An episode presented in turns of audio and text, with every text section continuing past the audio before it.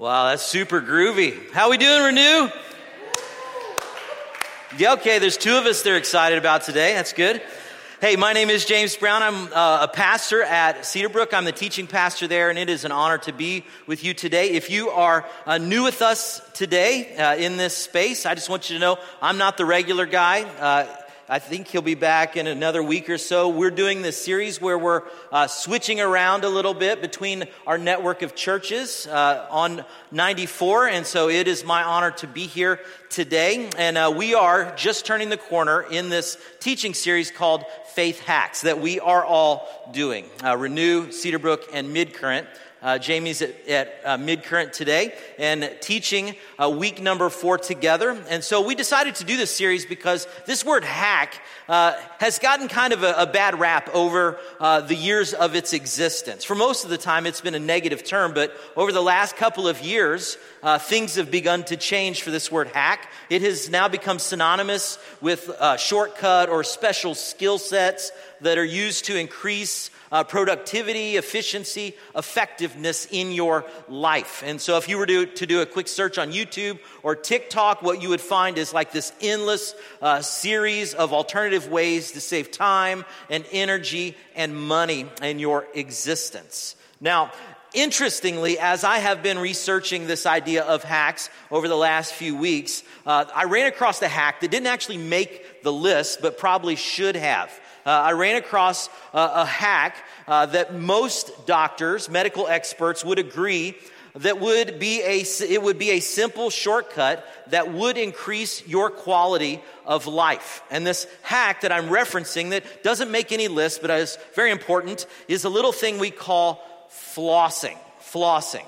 Uh, I'm not talking about this dance uh, thing. Sorry, you can't unsee that, but there's another flossing with your teeth uh, that people do from time to time. And so, since we're in church, let's just be honest here. How many of you have flossed this morning? How many of you flossed this morning? Not a single one, one man, one man. All right. Great, great. The rest of us, the rest of us, all I got to say about your flossing is you nasty. Yeah, you nasty. Uh, actually, I did not floss myself this morning uh, in solidarity with our non flossers here.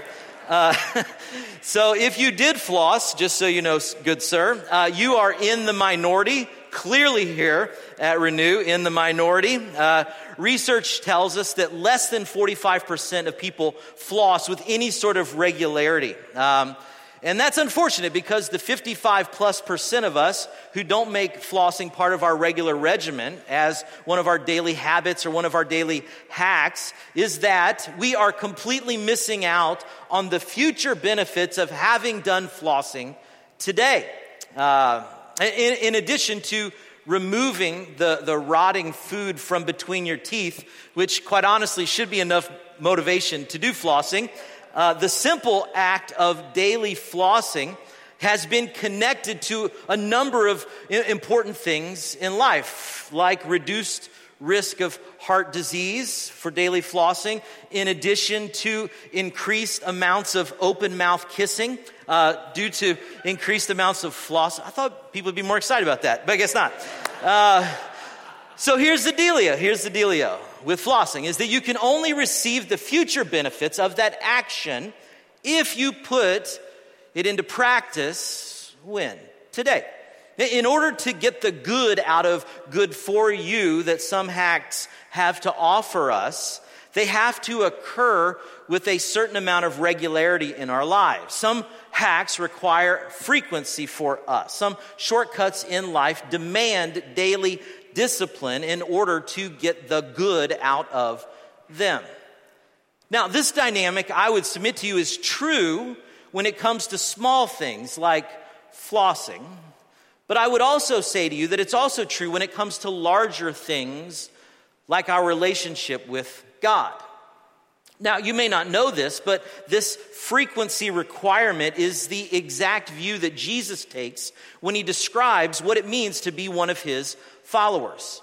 In Luke chapter 9, verse 23, Jesus says this He says, If any of you wants to be my follower, okay, Jesus says, you, you want to know what it means to follow me. You, you want to know what it means to, to walk in my steps? Well, let me tell you, Jesus says. Number one, you must turn from your selfish ways.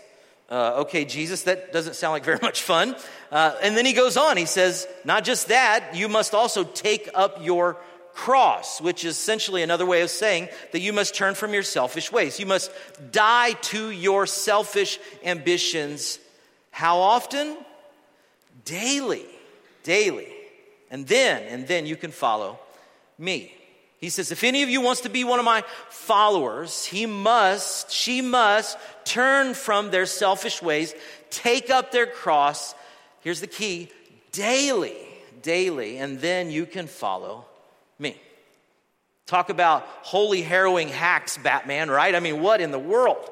But that's what Jesus says that when it comes to following Him, in order to experience the benefits of following Him, there are certain little actions, there are certain little habits or hacks that we must do every day. And when we do them, they result in the big outcomes that we want to experience in our lives. It's as the brilliant philosopher and renowned theologian Jerry Rice, former wide receiver for the 49ers, has said. He says this He says, Today I will do what others won't, so tomorrow I can accomplish what others can't. So the question that I want to look at for us today is simply this are there simple actions? Are there templates or techniques or shortcuts or secrets? Are there simple actions that Jesus did every day that we can emulate, that we can adopt, that we can do that will make our lives better and make us better at life? And I think the answer to that question is actually a resounding Yes. In fact, there was one specific activity of Jesus that I think we should specifically emulate. One pattern of Jesus that we should put into practice ourselves. One aspect of his conduct that we can replicate in our own lives. And here it is what Jesus did get away with God every day. Get away with God every day. In other words, we should carve out some quiet time with our Creator on the daily. On the daily. And I would say and submit to you that I think this might be the single most important thing that Jesus did every single day. And so let me show you what it looked like in his life. Uh, if you happen to have a Bible with you today or a Bible app on your phone or tablet, I want to invite you to join me in Luke chapter 5. Luke chapter 5. And what we're going to be seeing uh, in, in leading up to what we're about to look at is that Jesus had just healed this guy with leprosy. Uh, and what Jesus does is he tells this guy to be quiet about what just happened to him. And and he doesn't. The guy can't be quiet. In fact, the paparazzi or the Jesus, Jesurazzi or whatever you want to call them, they're now hounding Jesus like everywhere he goes. They're everywhere around him all the time. And that's where we pick up the story. In Luke chapter 5, verse 15, it says this. But despite Jesus' instructions, instructions to the guy that just got healed from leprosy to not say anything, but despite Jesus' instructions, the report of his power spread even faster. And vast crowds came to hear him preach, preach and to be healed of their diseases. Now, by this time in the story, the biography of Jesus called Luke, Jesus has already become a first century celebrity pastor. He's now the new it teacher. He's the new it prophet. He's the new religious leader. And his fans and his followers are all over him all the time. So the question is reading this, what does he do with this new popularity and prestige? What, what does he do with this notoriety that he now has? Does he, does he attempt to increase his platform? Does he attempt to increase his media exposure? Does he hire a, a, PR a firm to, to manage his image? Does he take time away to write a book? Does he start a blog? Does he begin tweeting, start making TikToks, launch a clothing line? Maybe sandals? I don't know. Does he do anything to expand his brand? Nope. In fact, he takes the exact opposite approach. Look at verse 16, the very next verse. It says, But Jesus, Even though he's experiencing all this popularity and he could do so much with it, even though, but Jesus often withdrew, often withdrew to the wilderness for prayer. Now I read that and I'm like, what? What? I mean, you've got an opportunity here, Jesus, and you are often withdrawing. That's not even a word. Anyway, you are often withdrawing from everybody. I mean, seriously, Jesus, what, what a waste. I mean, man, if you had known how much potential you actually had, if you would just have done less withdrawing and more engaging with your fan base, I mean, Jesus, you might have had a chance at changing the world. I'm just saying. No, seriously, though. That's not what he did. He didn't pursue that path. Instead, he withdrew. He pulled away. With what kind of frequency? The Bible says often. Often. He often took regular times away to get away from the noise. Why? Well, he knew he needed something more important than the praise and the popularity and the prestige. He knew that he needed to connect with his Father, to spend time with his Father in heaven, to spend time listening to what the Father was saying to him, spending time regularly away from the noise to know what the Father was up to. You see, Superman had his fortress of solitude, and Jesus, the real Superman, he needed one as well. But for Jesus, solitude wasn't just a place that he would go, but rather it was time that he took. And it was time that he took often. Now, truth be told, this word often is actually a little bit of a light term here for what it really means in the original language of the New Testament, which is Greek. Now, the next minute is going to get a little bit technical, but hang with me uh, because it will be worth the journey, okay? The, the English word that we translate often with new, often withdrew, that phrase is the Greek phrase in hypokoron. In hypokoron. Now, the word hypokoron is actually a compound word that is made up of two Greek words, hupo and choreo, which literally means to vacate down, to downshift, or to live quietly, to have quiet time.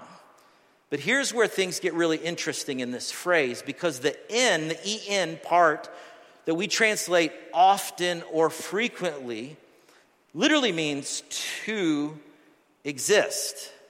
To exist. So, what that means is that Jesus not only built structured pauses into his day to vacate down, to live quietly, he didn't just do it because he thought he should, he actually existed for these very moments. These moments with his Father in heaven, he longed for him. These frequent, daily, quiet time alone with God, his heavenly Father, our heavenly Father, was something that he lived for every single day of his life. Which I think forces us to ask the question about our own lives Does the culture that we live in today make it easier or make it harder for us to connect deeply with God on a daily basis? Now, before you jump to the answer to that question, I think we have to honestly ask it Does our environment that we live in today make it easier with our easy access Bible apps and our right now media Bible studies on demand, everything all the time at our fingertips? Does it make it easier?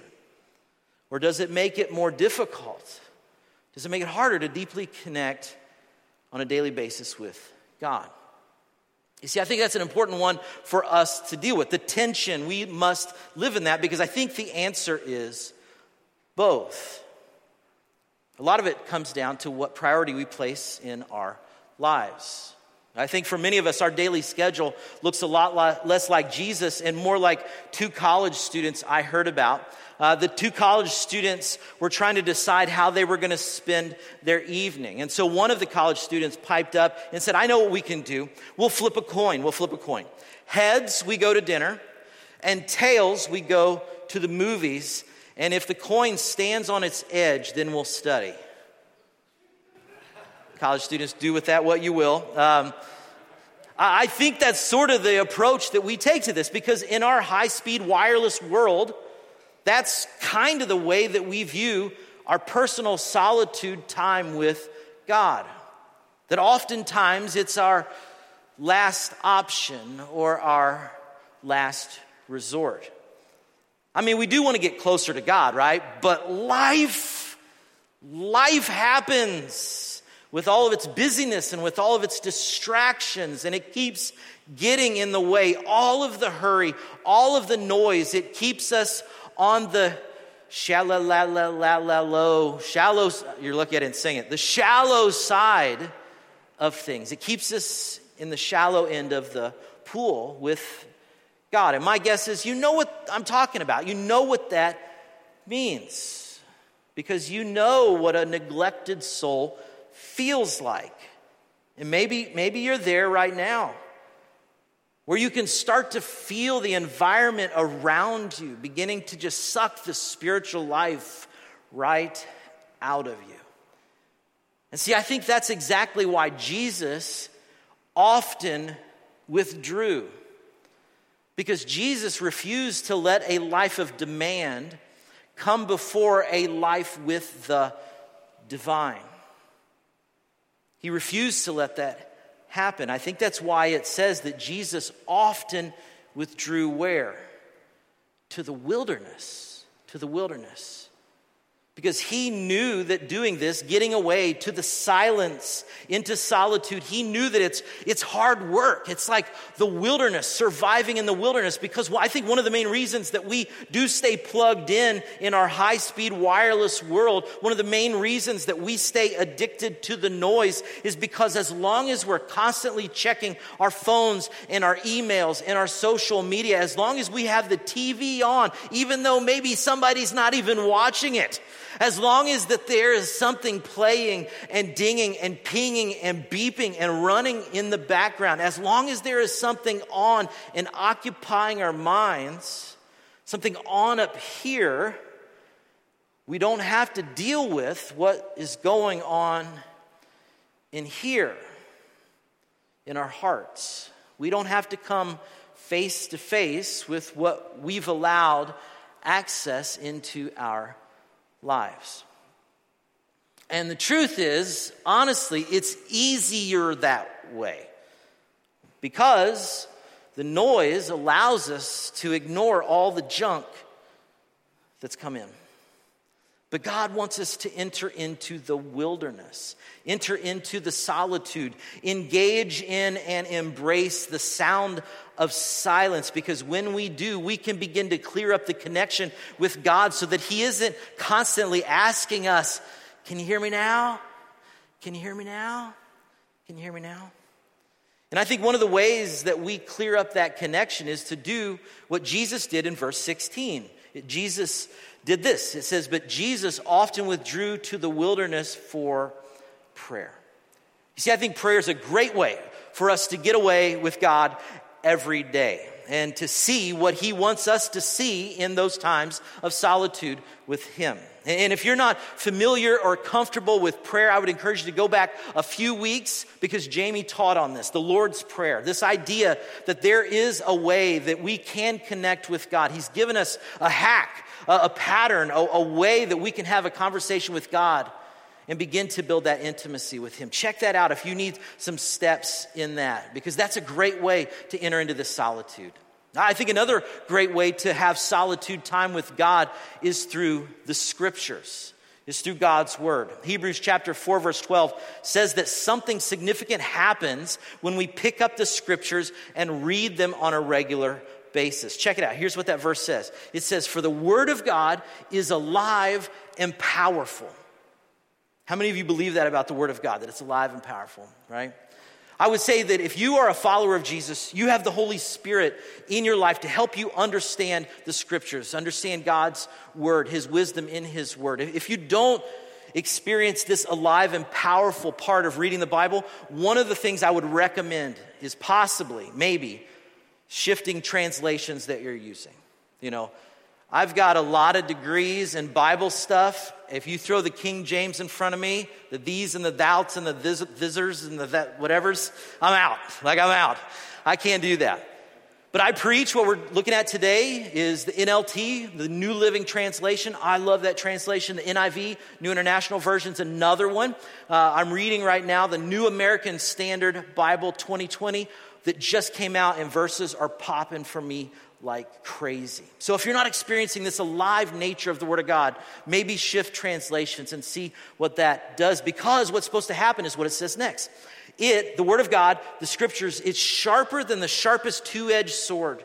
Look at this cutting between the soul and the spirit, that little bit right there, between the joint and marrow. Look at this. This is what happens it exposes our innermost thoughts and desires. This is amazing. What, what it does, God's word, the scriptures, in these times of solitude, it begins to expose what's really going on. It, it functions for us as a map, it shows us how to live and how to do life, but it also functions as a mirror that shows us who we really are as God sees us and who we really are in the areas that we need to grow in.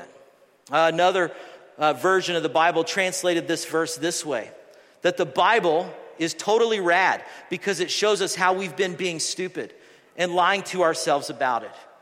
That's the King James Brown version of the Bible. On Kindle and uh, Barnes & Noble app. No, I'm just kidding. Uh, yeah, this is what Scripture's supposed to do. That when you read it, what's actually happening is that you're not only just reading it, it's, it's actually starting to, to read you, to show you who you are. You don't read the Bible to analyze it. When you read the Bible, it begins to analyze you. And when we're studying this book and applying its truths into our lives, it not only makes its way into our head, it also makes its way into our hearts. It not only makes its way into our minds, but it also makes its way into our motives, or as Hebrews says, our innermost thoughts and desires in such a way that we can begin to figure out those areas in our lives where we've been right and the areas where we've been wrong. It begins to show us where, where we've been the real deal with people and God and where we've been just faking it, posing before those individuals as well. It shows us the places and spaces where we've been loving and where we've been a total jerk to others, where we've been helpful and maybe where we've even hurt the people in our lives. It shows us that.